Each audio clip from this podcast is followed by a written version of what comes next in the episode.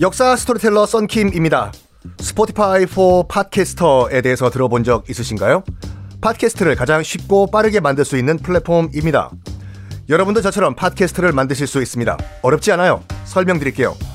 Spotify for Podcasters에서는 핸드폰이나 컴퓨터로 바로 팟캐스트를 녹음할 수 있는 제작 툴을 제공합니다. 배경음악, 전환 효과음, 그리고 자동으로 음질을 향상시키는 기능 등등 한 곳에서 녹음부터 편집까지 팟캐스트를 빠르고 쉽게 만들 수 있습니다.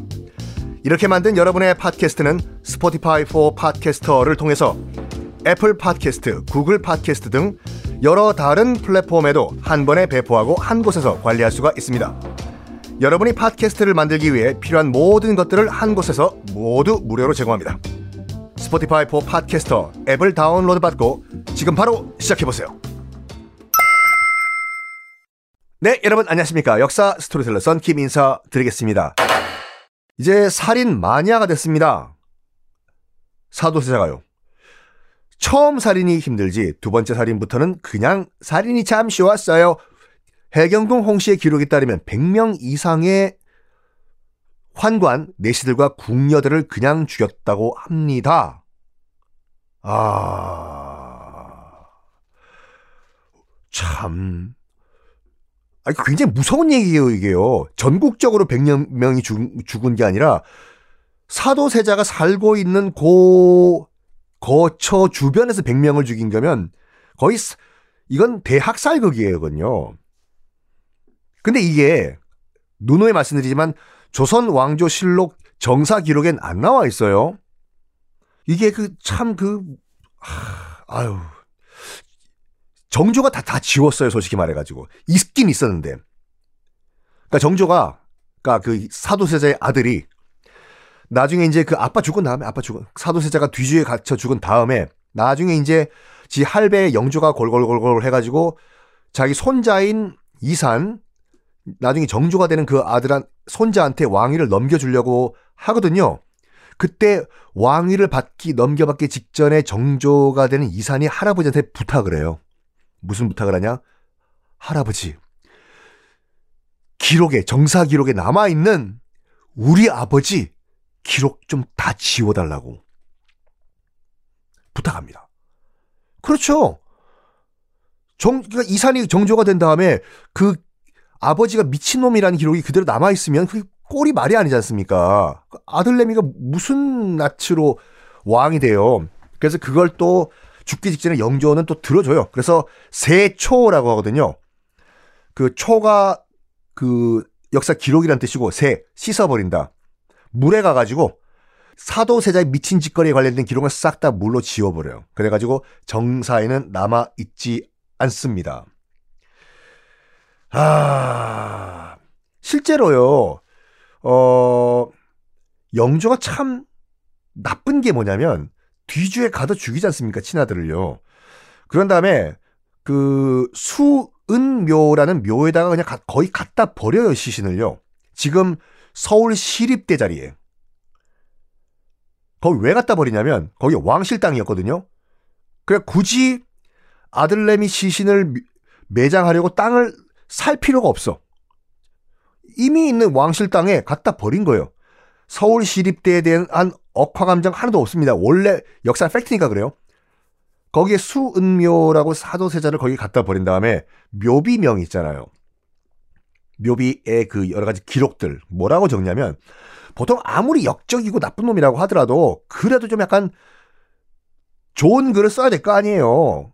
몇 년도에 태어나고 몇 년도에 죽었고 이거 이거 이거 했다. 이거. 영조는 끝까지 아들을 나쁜 놈으로 만듭니다. 비석에 이렇게 써요. 미친놈이었다. 아이고, 참. 자, 아, 이런 사도세자 점점 미쳐가요.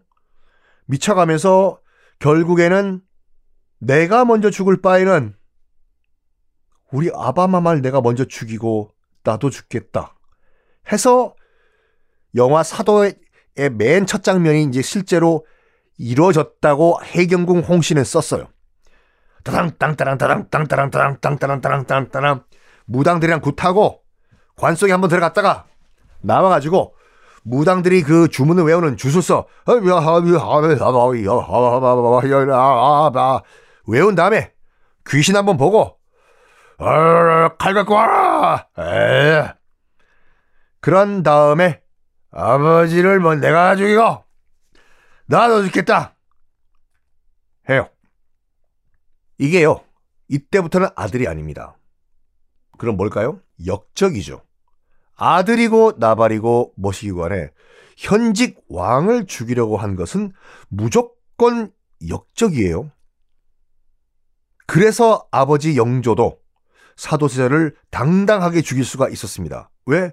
그 순간부터는 아들이 아니에요. 아빠를 향해서 칼을 든 순간 걔는 역적이 됩니다. 자, 이런 가운데, 이런 가운데 누가 하나 찾아옵니다. 영조를요. 나경언이란 인물이 찾아와요. 뭔가 편지를 영조한테 줍니다.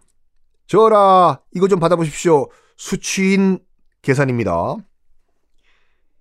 뭐냐면, 나경원이라는 인물이, 그러니까 사도세자의 10가지 비리를 써서 편지로 고발한 거예요.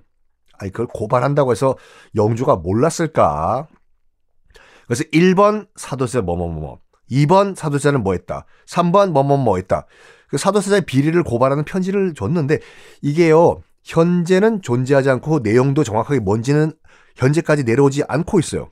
왜냐면 영조가 일단 봐요. 보고 부들부들 떨어요. 그리고 옆에 있는 신하들 보고 다 보라고 돌려요, 편지를요. 그런 다음에 불태워버립니다. 바로 그 자리에서, 읽은 그 자리에서. 그래가지고 이 편지 내용이 정확하게 뭔지는 지금 알 수는 없으나 대략 이런 내용이 적혀 있다고 합니다. 먼저 해경궁 홍씨를 죽이려고 했다. 네. 사도세자가 지 와이프 죽이려, 죽이려고 했다.